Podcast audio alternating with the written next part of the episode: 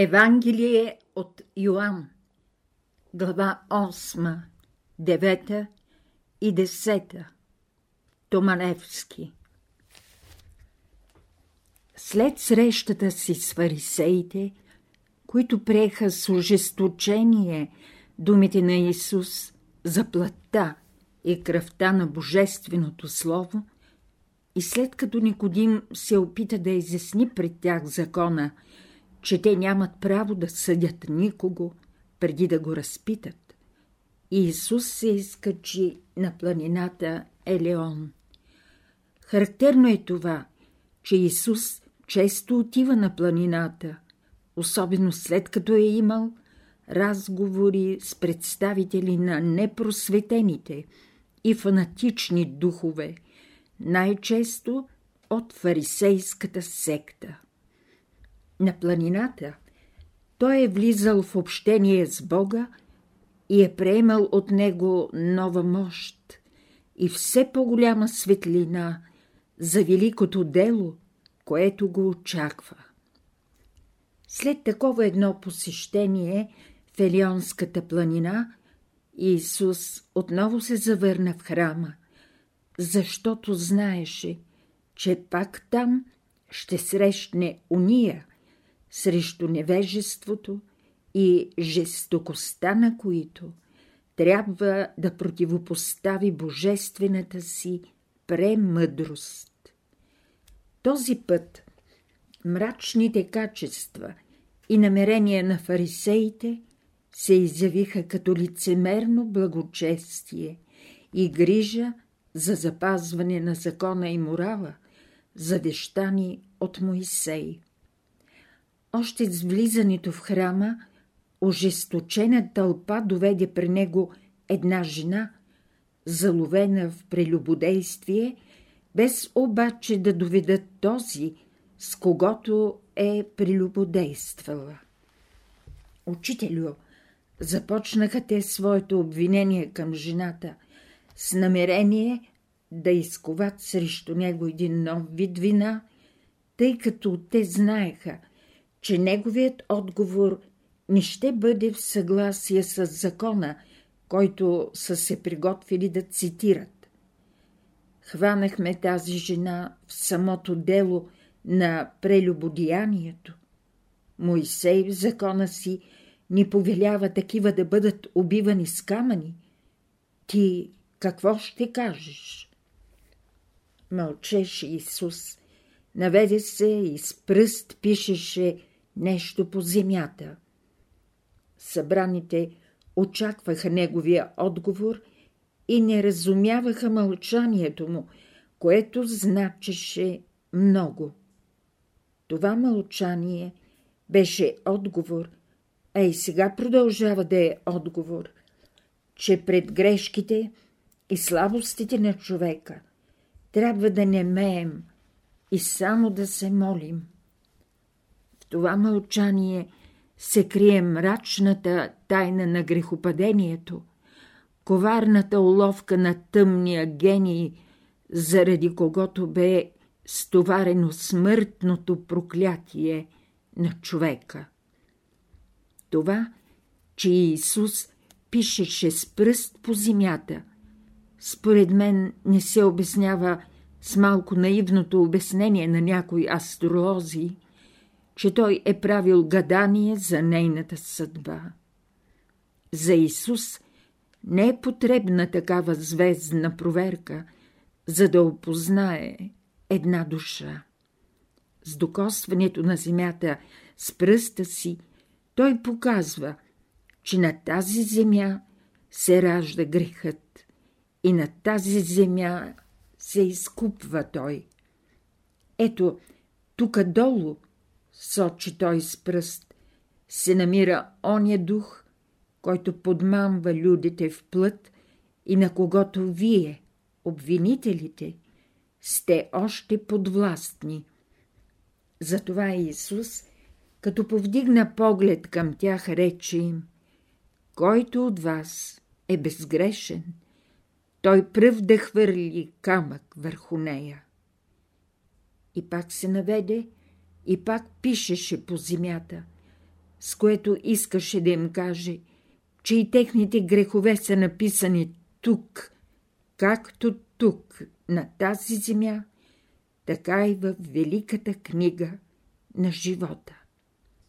Като чуха това, което им каза Исус, изобличени и засрамени, те напуснаха храма един по един.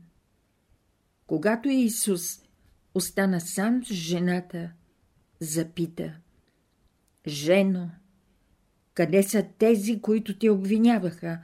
Никой ли от тях не те осъди? Жената продума Никой, Господи. А Исус промълви Нито аз те осъждам. Иди си и от сега не съгрешавай. Йоанн, 8 глава, първи, 11 стих. След тази забележителна сцена, Исус започна да проповядва на дошлите нови хора в храма. Аз съм виделината на света и който ме следва, няма да ходи в тъмнина, защото ще има виделината на живота. Единствен той имаше основание да каже тези думи, защото знаеше откъде идва и каква е мисията му. С думите, че знае откъде идва и къде отива, той отговори на тези, които го обвиниха, че свидетелства за себе си. Аз свидетелствам за себе си, защото Отец свидетелства за мене. Нали нашият закон казва, че свидетелството на двама е истинско? Тогава хората, които се заловиха за думата закон, пожелаха да сведат Божественото Слово на Исус до нивото на своето разбиране, защото го запитаха Къде е Твоят Отец? Исус видя колко са безпомощни тези люди на земния свят и направо им каза Нито мене знаете, нито пък знаете моя Отец. Той искаше да им каже, че ако техните очи бяха отворени, за да проникнат в оня свят, където са истинските причини за всичко, тогава нямаше да търсят неговия отец, а щяха да познаят отца в самия него, тъй като той е едно с отца. Тежко прозвучаха за тях тези думи, но въпреки това никой не го хвана, защото не беше още дошло това време. Йоанн, 8 глава, 12, 20 стих. И продължи Иисус Словото си с истини, които те все още не проумяваха, защото още не беше дошло времето за тяхното проумяване. Този час за различните люде идва по различно време. За някои дойде още тогава, но те бяха малцина. За други дойде след 20 столетия, а за трети още не е дошъл. Отхождам и ще ме търсите, и ще умрете в греха си, без да сте ме познали. И дето отивам аз, вие не можете да дойдете. Юдеите си казваха, да не би да се убие, и затова казва, че не можем да идем там, дето той отхожда. Тогава Исус добави, вие сте от тези, които са долу. Аз съм от, от ония, които са горе. Вие сте от този свят, но аз не съм от този свят. Затова ви рекох, че ще умрете в греховете си, ако не повярвате, кой съм аз. Ти кой си? Аз съм този, за когото отначало ви казах. И когато видите чудесата, които ще станат чрез мене, тогава ще познаете, че аз съм истинският. Тогава ще разберете и това, което ви говоря и което съм научил от Отца. Моят Отец никога не ме е оставил, тъй като аз правя само това, което е нему угодно. Чрез тези думи мнозина от юдеите повярваха в него. Исус позна тези, които се пробудиха и се обърна към тях. Вие сте мои ученици, ако устоите в моята дума. Тогава ще познаете истината, която ще ви направи свободни.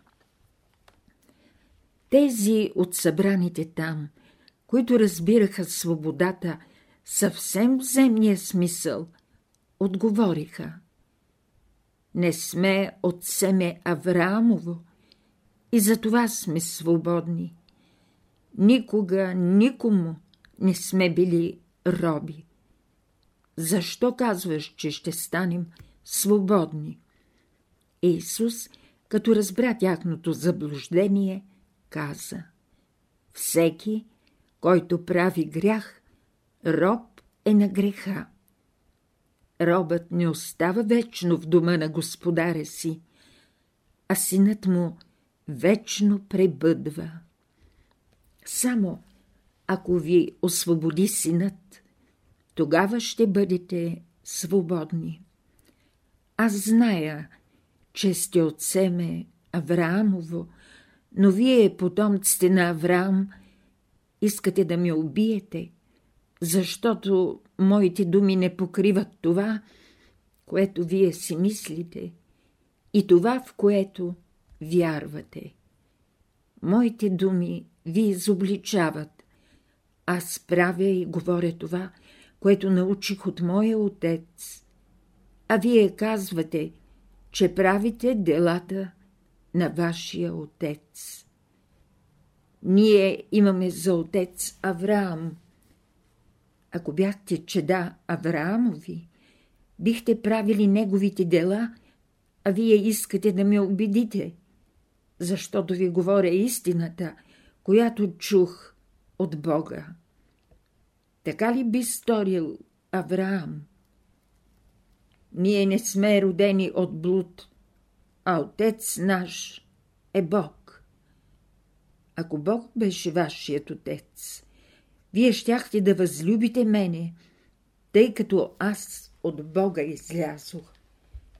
Вие не разумявате моите думи и не слушате Словото ми, защото сте от баща дявола и затова искате да следвате бащините си грехове и похоти. Той е от крайно време човеко-убиец, не устоя на истината, защото в него няма истина. Мен кой ще ме изобличи в грях? Вие не можете да слушате Божията истина, която ви говоря, защото не сте от Бога. Йоанн, 8 глава, 21, 47 стих. Това, което едничко можеха да кажат след тези думи е, че той е самарянин и че има бяс. Отговори им Исус. Нямам бяс, но почитам своя отец, заради което ме безчестите. Аз не търся своя слава. Друг ще съди за мен. Друг ще търси моята слава, истина ви казвам, ако опази някой моето слово, няма да види смърт до века. Тогава юдеите му рекоха, виждаме, че имаш бяс. И Авраам, и пророците умряха, а ти казваш, който опази словото ми, няма да види смърт до века. Ти по-голям ли си от отца ни Авраама, който умря?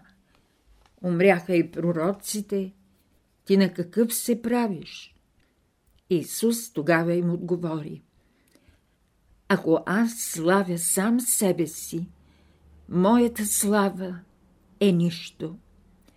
Отец е, който ме слави, за когото вие казвате, че е ваш Бог, без да сте го познали. Аз го познах и ако река, че не го познавам, ще бъда лъжец като вас. Познавам го и държа думата му. Баща ви, Авраам, би се радвал да види моя ден, но той го видя вече и се възрадва. Тук Исус говори за духа на Авраам, който знаеше, че Бог ще се изяви чрез своя син, и за това, че Авраам всъщност видя това от света, в който се намира. Ти нямаш още 50 години и как си видял Авраам? Истина, истина ви казвам. Преди да бъде Авраам, аз съм. Тогава, възмутени, юдеите започнаха да хвърлят камъни по него, но Исус се укри и излезе от храма, като мина сред тях. Никой не го докосна. Отиде си. Йоанн, 8 глава, 48, 59 стих. Евангелие от Йоанн, глава 9. Епохата, през която Христос се изяви в земната си форма, като Иисус от Назарет, е както бе споменато и на друго място, епоха на чудесата. Тези чудеса бяха необходими на човеците, поради тяхното неверие. Хората тогава, а и ние сега, наричаме някои от делата на Исус с думата чудеса, защото не познаваме великите и скрити закони на живота, освен уния, които са достъпни за три измерното земно битие на човека. Чудесата не биха били чудеса, ако зад всяко от нашите възприятия стояха техните по-висши двойници. Зрението на физическия свят е възприятие, при което психофизиологическата и физическа страна се състои в това, че сноп светлинни лъчи, преминал през блендата на окото, действа на един екран в него, наречен ретина. До тук явлението е въпрос на оптиката, а оттам нататък, когато ретината придаде светлинните импулси на очния нерв, който ги отнася за преработка в централната нервна система, явлението е вече тера инкогнита. Човекът вижда, казваме ние, но се питаме – кой вижда? Окото ли вижда? Или той е само физическият оптичен орган на зрението? Виждането следователно става в централната нервна система, където има специален център, който превръща процеса до тук в виждане. този център предава на Аза полученият резултат. В една беседа на учителя Бен Садоно се казва, че зад физическата ретина на човешкото око има една друга ретина, невидима за атомите на окото, която възприема явления с много по-висока фреквенция, честота, от тази, които долавя физическата ретина. Видимата ретина има диапазон на възприемане според абсолютната скала на трептенията, който се простира приблизително от 400 до 800 билиона херца в секунда. Видимите трептения от абсолютната електромагнитна скала, следователно, са само една октава. Пред и зад този диапазон трептенията са невидими. Наблизо до червените лъчи са инфрачервените, а наблизо до виолетовите са ултравиолетовите. Едните имат термични, а другите химични свойства. Вън от видимата октава на едната и другата страна има много неизвестни лъчи.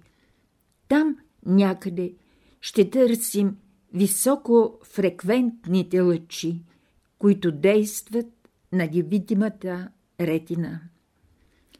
Този увод към деветата глава на Евангелието на Йоанн направих, за да се разбере, че има дори и слепи люди, които виждат с невидимата ретина. Тях наричаме ясновидци. Минавайки по пътя, Исус видя един човек, който беше сляп от рождението си. Учениците искаха да знаят причината за този недък и затова го попитаха. Рави, кой е съгрешил, той или родителите му, да се е родил сляп? Исус, който знаеше причините за неговата слепота, не се зае да я разказва на учениците, отговори така. Нито той е съгрешил, нито родителите му, но да се видят на него делата Божии. Аз трябва да върша Божиите дела, докато е ден, защото иде нощ, когато никой нищо не може да работи. С тези думи Исус казва, че докато е тука, той трябва да изяви това, божественото в него, за да видят тези, които са готови и да се пробудят. Докато съм на света, видели нас съм на света, казва Иисус. След това плюна на земята и скалчицата намаза очите на слепия и му рече «Иди и уми се в капалнята Силуам». Човекът отиде, уми се и се върна прогледнал. Когато хората го видяха, рекоха си «Не е ли този, който седеше и просеше?» Това породи смут и препирня. Едни викаха «Той е», а други «Не е той, но прилича на него». Самият прогледнал настояваше «Аз съм». А хората го попитаха «Как ти се отвориха очите?» Човек, който се нарича Иисус, намаза скал очите ми. Изпрати ме в капалнята Силуам да се умия и като се умих, прогледнах. Запитаха го, как прогледна? А човекът отговори. Кал турна на очите ми, рече ми да се умия и прогледнах. Дори и при този чудноват акт и при блестящото доказателство за божествеността на Исуса, те казаха – не е от Бога този човек, тъй като не варди съботния ден и в събота направи да прогледне слепият. Други пък казваха, как може грешен човек да прави чудеса? Ти какво ще кажеш за него? Питаха прогледнали я. Пророк е, отвърна той.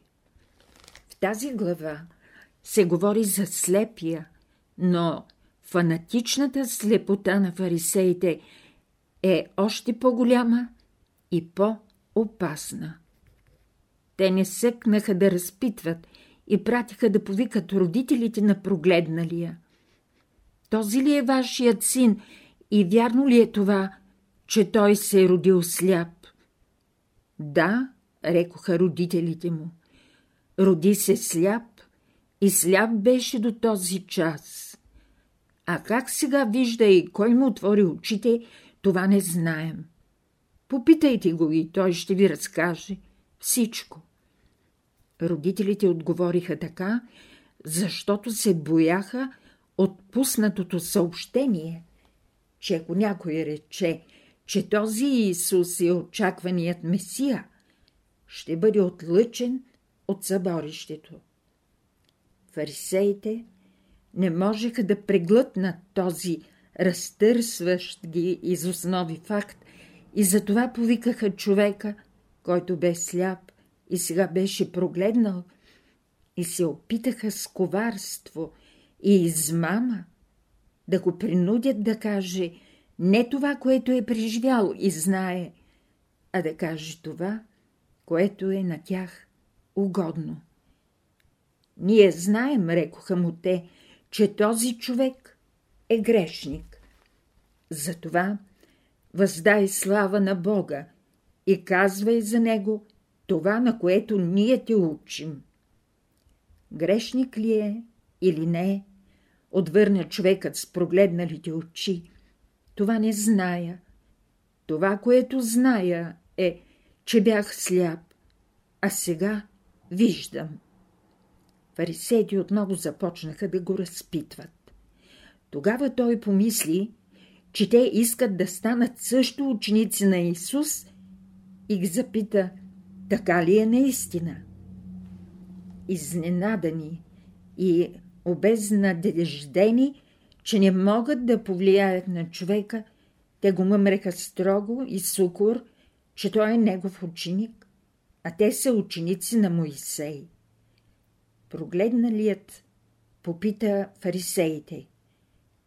Не е ли чудно, че вие не знаете тогава човека, който ми отвори очите? А те му отговориха, нали е казано, че Бог не слуша грешниците?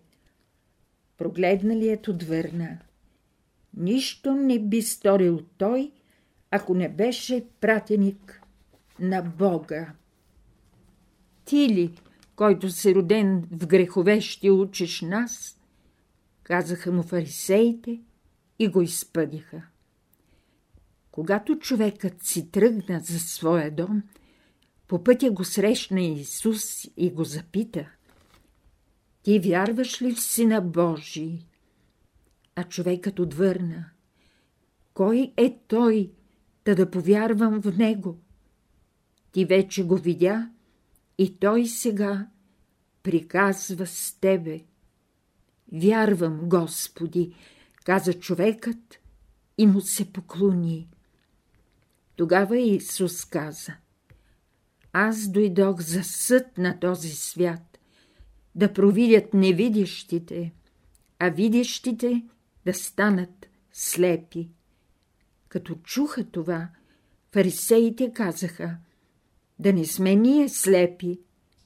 И Исус им отговори, ако бяхте слепи, не бихте имали грях, но сега вие виждате и грехът остава на вас.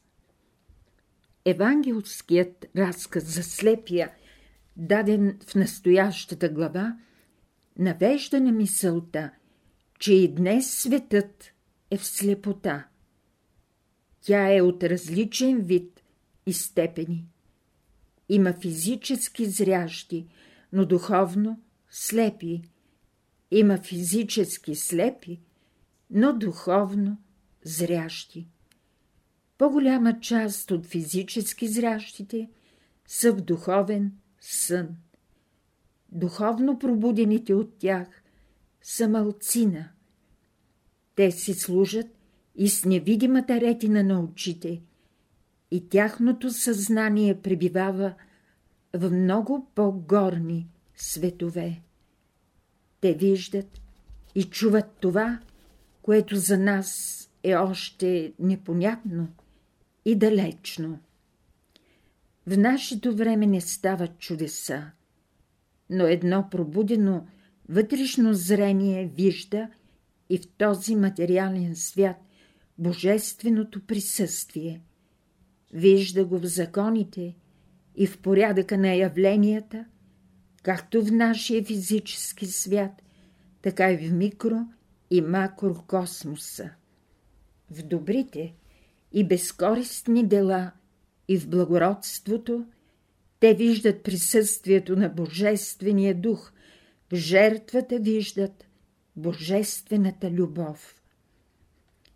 Еволюцията на човешкия род сега е пренесена в тази фаза, когато науката вече сама ни напомня за всемогъществото на ония творчески дух, който прониква във всичко. Христос, Великият Всемирен Дух, няма да ни посети сега в някакъв образ, както някога в образа на Исус от Назарет, но в ония дух, когато Йоанн в последващите глави на Евангелието нарича Утешителят, който ще дойде и ще ни научи на всичко.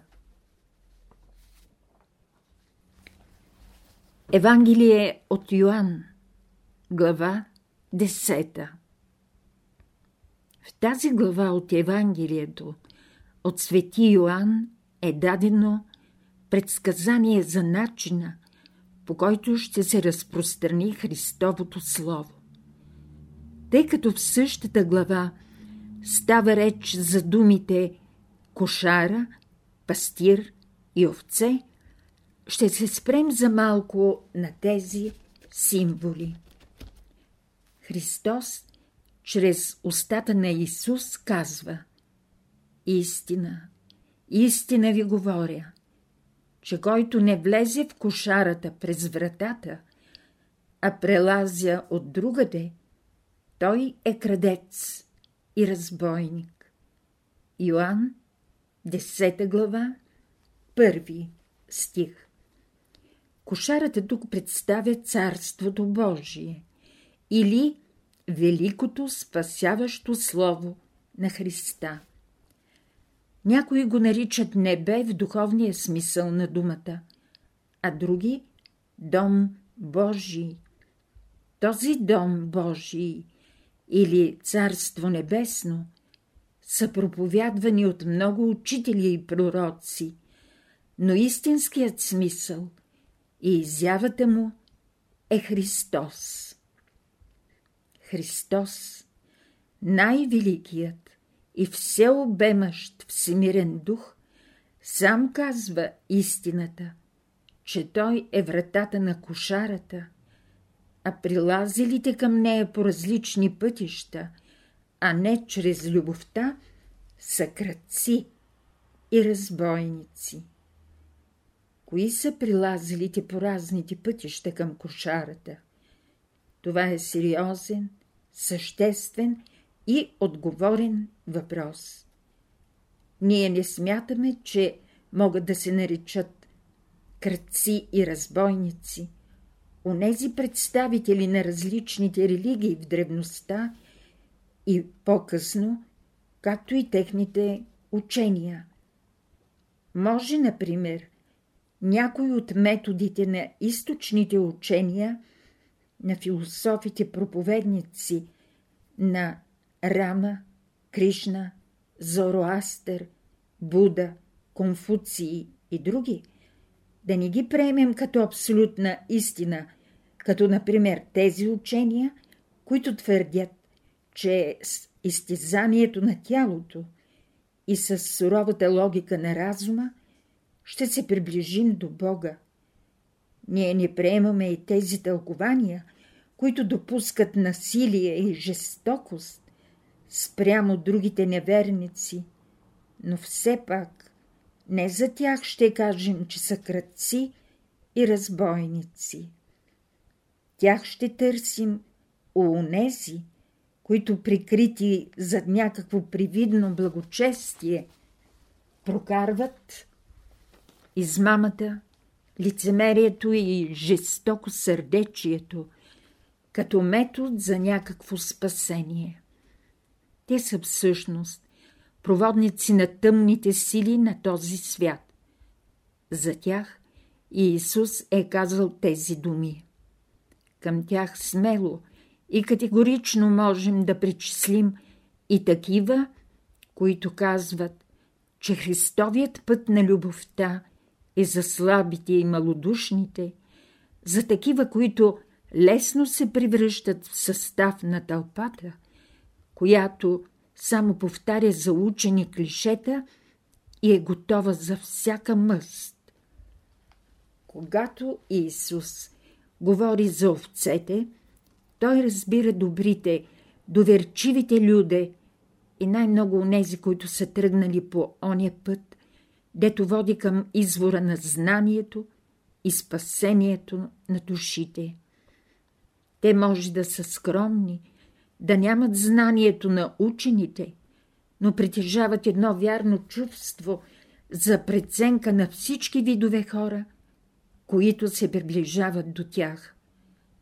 Овцете не послушаха, казва Иисус, тези, които идваха за зло при тях, защото те познават истинския пастир и оня, който не влиза през вратата на кошарата.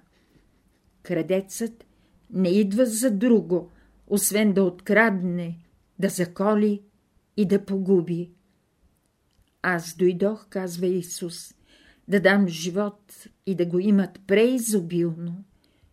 Добрият пастир, а не наемникът е, който ще положи душата си за своите овце, а наемникът, на когото овцете са чужди, ще побегне, когато се зададе вълкът. Йоан, 10 глава, 7-15 стих 16 стих на тази глава се разкрива развитието на процеса за изпълнение мисията на Христа. И други овце имам, казва той, които не са от тази кошара, и тях трябва да събира. Те ще чуят гласа ми, и всички ще станат едно стадо и един пастир.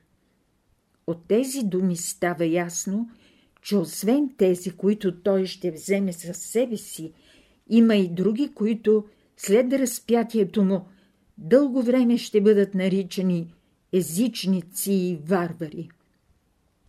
В Христовата любов няма разлика нито по нация, нито по вяра, нито по происход. За Христа са Негови тези, които ще познаят гласа на пастира – и ще станат най-ревностни за Словото му и най-после са наследници Христови.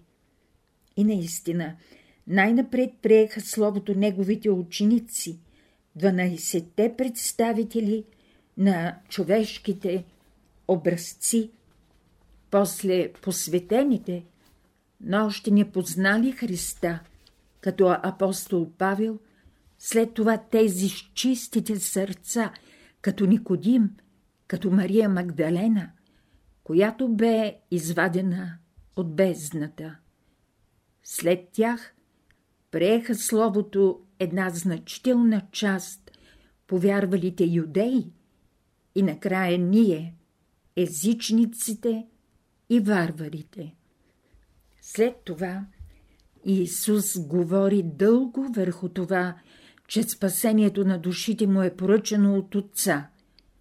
Той му е дал тази власт и никой не може да му я отнеме. Имам власт да положа душата си, имам и власт да я отнема. казва той. Заради тези думи стана раздор между юдеите, които се разделиха на две. Едните казваха, че Исус има бяс, а другите говориха, че е бесноват, не може да отваря очи на слепи. Йоанн, 10 глава, 16, 21 стих Беше зима, когато настана празникът на освещаването на храма в Ерусалим. В притвора Соломонов Исус срещна юдеите, които го заобиколиха и с нетърпелива досада и с примесна злина му казаха «До кога ще държиш душите ни в съмнение? Ако си Месията, кажи ни го явно». И Исус им отговори Казах ви и не вярвате, и делата, които правя, правя ги в името на Отца. Тези думи и дела свидетелстват за мене. Но защото вие не сте от моите овци, затова не вярвате. Моите овци ме познават и слушат моя глас. Затова и тръгват след мене. Те няма да загинат и никой не може да ги грабни от мене, защото аз и отец едно сме. Никой още не е разрешил тайната – защо някои от човеците познаха Христа в думите и делата на Исус, а други не го познаха. Изглежда, че още при раждането си всяка въплатена душа е определена, може би по свой избор, да познае или да не познае Христа, което ще рече да приеме великата идея или да ни я приеме. Юдеите – поискаха да хвърлят камъни по него, защото смятаха за богохулство думите. Аз и отец сме едно. Те ни проумяха тези думи, независимо, че той им припомни написаното в техния закон. Аз рекох, богове сте. Това значи, че в човека има възможности, душата му да достигне божественото съвършенство. Не е богохулство фактът, че Христос можеше да каже това за себе си. Юдеите поискаха да го хванат, но нищо не му направиха. Той отиде отвъд Йордан и там още много люди повярваха в него. Йоанн, 10 глава, 22, 40 и втори стих.